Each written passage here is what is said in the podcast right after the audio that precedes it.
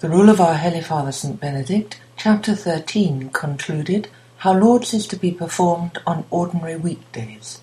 Of course, the offices of Lauds and Vespers ought never to end without the Superior finally reciting for all to hear the whole of the Lord's Prayer on account of the thorns of contention that frequently spring up. Warned as they are by the covenant made in the words of that prayer, Forgive us as we forgive May they themselves be cleansed of such faults. At the other offices, only the last part of the prayer is to be said aloud, in order that all may respond, but deliver us from evil.